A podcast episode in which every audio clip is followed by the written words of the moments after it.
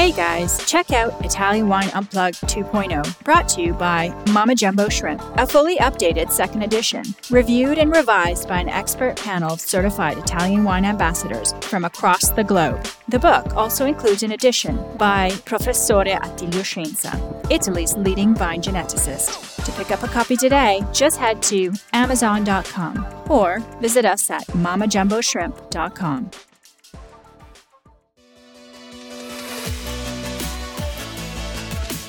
For all the super wine geeks out there, we have a special new series dedicated to you. We are reading excerpts from our new edition of Italian Wine Unplugged 2.0. Wine lovers, tune in for your weekly fix only on Italian Wine Podcast. If you want to own a copy of this new must read Italian wine textbook, just go to Amazon.com or visit us at mamajumboshrimp.com.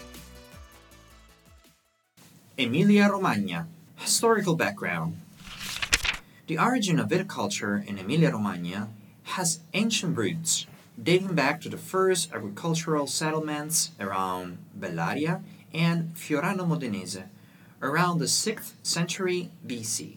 However, there is also archaeological evidence of cultivated vines and perhaps the first timid attempts to ferment grapes as early as the 18th century BC, according to Benedetto Benedetti of the Civic Archaeological Museum of Modena. It is easy to think that Lambrusco grapes, perhaps the progenitor vine of Emilia-Romagna's viticulture, were used in those early attempts at fermentation, a theory that is also supported by the discovery of fossilized seeds and roots in its wild or paradomesticated forms dating from between the 20th to the 10th centuries BC. The remains, however, do not provide precise information on the use of Vitis silvestris for wine production, nor do the words of Virgil, the ancient Roman poet and Mantuan native, who in his Eclogues called wild vines labrusca a Paleoligurian substratum, a term taken up by Pliny the Elder who uses it in his Naturalis Historia, describing its characteristics and medical properties. Numerous other testimonies have ascertained that wine was produced in this region at least as early as the 7th century BC, which coincides with the Villanovan culture of Verucchio near Rimini, the earliest phase of the Etruscan civilization. The great merit of the Etruscans was that they were also able to adapt to vine to the damp areas of the plain, training it to climb trees in order to distance it from the moisture closer to the ground. Vines were cultivated at the edges of fields, and the trees were connected to each other with tirelle, long shoots trained from tree to tree, either in the direction of the row or across, above fields planted with fruit, cereals, or vegetables. It was a stratified promiscuous agriculture where the living support produced the leaves for animal feed. From this trellis came the Bellussi system of training, also known as eraggi or belussera, because the long shoots of the vines were pulled regularly to the center of the fields. Each support had four vine stalks around it. Quote, the ray trellises are like long arms reaching out towards the sunlight, was how Professor J. Brennens, the eminent French viticulturist, described it. During the second half of the 6th century BC, conflicts between the Etruscans, Greeks, and Carthaginians made the Tyrrhenian trade routes risky, and traffic was diverted to the Adriatic or other internal routes. The Po Valley region was radically reorganized in order to make the landing of goods on the Adriatic coast safe and convenient, and to simplify the passage along the routes to the Tyrrhenian Etruria and the markets of the Alpine and Transalpine regions. The phenomena of internal colonialism caused by demographic growth as a result of improved living conditions was also linked by general colonialism after the collapse of the Tyrrhenian thalassocracy and following Roman expansionism and the loss of maritime commercial control. This crisis of the Etruscan way of life determined the settlement of Etruscan colonists, as indicated by the Rubiera Cippus, the Etruscan memorial stones discovered in the river near Ca del Pino in 1983.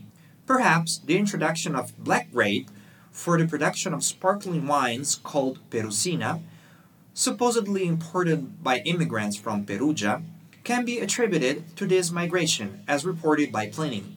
Marzabotto, Spina, and Mantova sprang up at crucial points in the territory, important centers for the exchange and consumption of wine, as evidenced by the discovery of ceramic symposium artifacts from Attica and Hellenic amphorae for transporting oil and wine.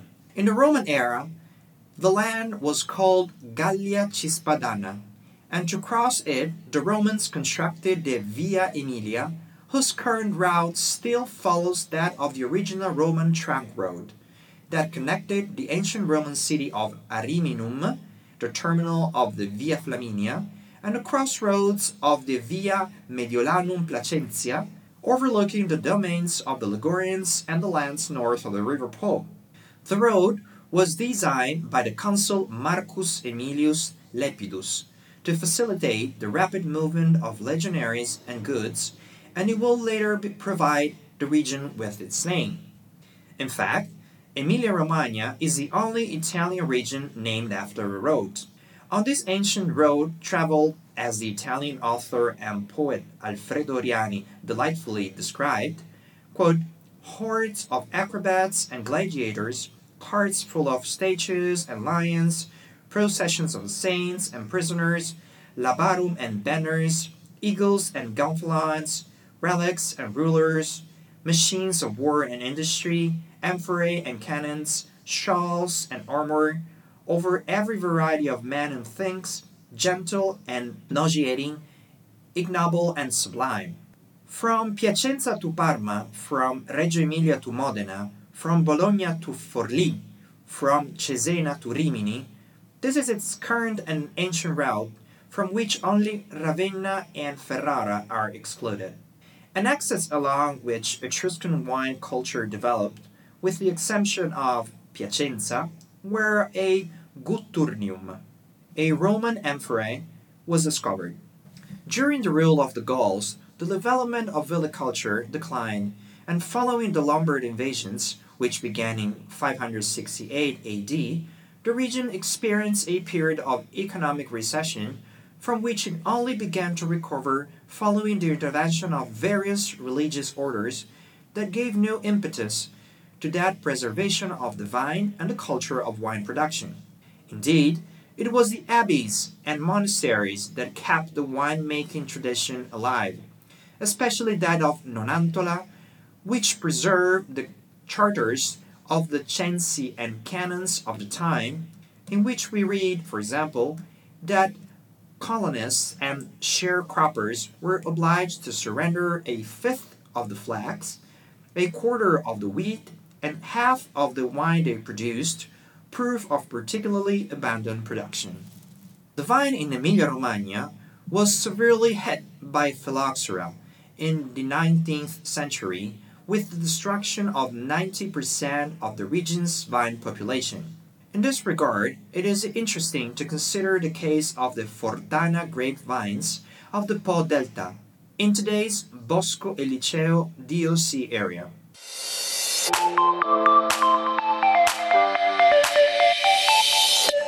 Enjoying this podcast? There is so much more high quality wine content available from Mamma Jumbo Shrimp. Check out our new wine study maps, our books on Italian wine, including Italian Wine Unplugged the Jumbo Shrimp Guide to Italian Wine, Sangiovese Lambrusco and Other Stories, and much, much more on our website, mamajumboshrimp.com. Now back to the show. The Fortana was planted on sandy soils inhospitable to phylloxera and was subsequently spared the devastation that blighted over varieties. The Fortana is still planted piedefranco that is to say, ungrafted, without American rootstock. The reconstruction of wine growing heritage in the region took place slowly, eventually giving rise to an extremely productive cooperative movement that grew stronger in the post war period.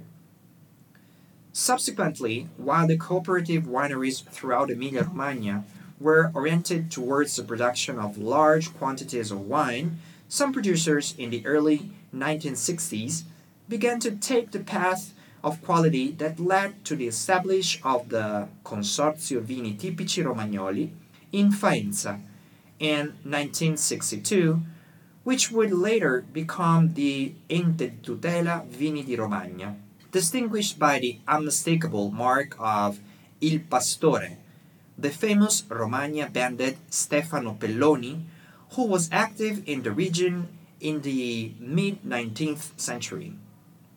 Another important event of the region was the founding of the Enoteca Regionale Emilia Romagna in 1970. The regional body has the difficult task of making autochthonous varieties coexist with international ones, maintaining a strong territorial identity without ignoring international opportunities and encouraging cooperation between large commercial producers and small and niche wine producers. What truly distinguishes the region in terms of winemaking are the flat areas rather than the hills. The plains are the source of lighter, more drinkable wines, while the hills produce more structured, elegant, and persistent wines with a strong nose and taste. Geomorphology Emilia Romagna is a north central region of Italy that borders Lombardy and Veneto to the north, Tuscany, Marche, and the Republic of San Marino to the south, the Adriatic Sea to the east, and Piedmont and Liguria to the west. As its name suggests, it is composed of two distinct areas.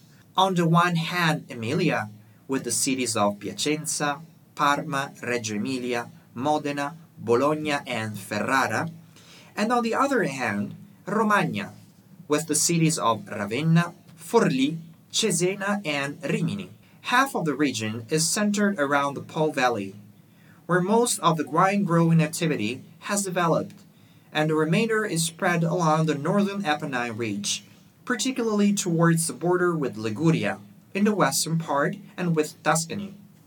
While it is true that a wine is characterized by the pedoclimatic aspects of its territory, it is the hilly areas that are particularly interesting for wine growing, since they are characterized by a marly arenaceous formation, flysch, several kilometers deep, while the lower valleys have a gully morphology. To the west of Castell'Arquato, the plain Apennine boundary is marked by the first hill spurs where Pliocene and Pleistocene marine formations outcrop, often connected to the plain by large terraced areas and recent outcrops of clay and sands from Pliocene and ancient Quaternary marine successions. The oldest area in the mountains are the Apuan Alps towards Tuscany, while the Po Valley slope is home to the allochthonous units originating south of the chain. However, the transition from the mountainous to the hills and plains is gradual because of the tectonic structure that characterized by monoclimatic successions that are a little deformed at the front of the catena towards the Po Valley. Rising in altitude, the morphology changes, and with it the geological components of the Apennine landscape, which sees the outcropping of lithological complexes with a predominantly clayey component. From a climatic point of view, the influence of the Adriatic Sea favors wine growing along the entire coastal strip, while the rest of the region has a predominantly mountainous and semi-continental climate around the Po Valley. In particular, the gentle hills in the Modena and Reggiano areas suit Lambrusco vines and Pliocene Pleistocene soils, Padanides, or an alluvial plains, alike the soil in the Colli Romagnoli area, southwest of Imola, Forlì, and Rimini, and partly in the province of Ravenna, formed the most part of the marly arenaceous limestone composition that was deposited between Langhirano and the Basal Messinian, with a prevalence of marl or sandstone depending on the original rock. Here, the structure is generally of medium compactness, loose and pebbly. Spungone is the local name given to the vast ridge of limestone of marine sedimentation, enriched by fossil shells and other organic residues, located by the southern outskirts of Imola to Marzeno near Faenza, and as far as Capocolle between Forlì and Cesena, where the areas most suited to wine production are found. Vine growing activity extends throughout Emilia-Romagna, including in the sandy areas of the Po Delta, in the areas of Ferrara and Ravenna, and in the Comacchio valleys. The Bologna-Romagna Apennine area is quite distinct from all the others and includes the areas west and south of Bologna, with the Colli Bolognesi area and the San Sangiovese di Romagna area, which continues into the hilly zone behind Rimini all the way to the border with Marche. The lands of Lambrusco and its varieties are found in the Colli Emiliani and Modenesi, which include the hilly areas upstream of Parma, Modena, and Reggio, while the Colli Piacentini are further north, located between the Tidone, Trebbia, and Arda valleys, at an altitude of between 150 and 350 meters above sea level, where Barbera and Croatina are grown, along with other varieties including Ortrugo, Malvasia di Candia aromatica, and Trebbiano. Vineyards have also developed in the high plain of Piacenza, formed by the alluvial conoids of the watercourses coming down to the Apennines, which have created alluvial deposits with a gravelly and gravelly sandy texture until they take on the typical fan shape with valley firs at the outlet into the plain. Listen to the Italian Wine Podcast wherever you get your podcasts. We're on SoundCloud, Apple Podcasts, Spotify, Himalaya FM, and more. Don't forget to subscribe and rate the show. If you enjoy listening, please consider donating through ItalianWinePodcast.com. Any amount helps cover equipment, production, and publication costs. Until next time, chin chin.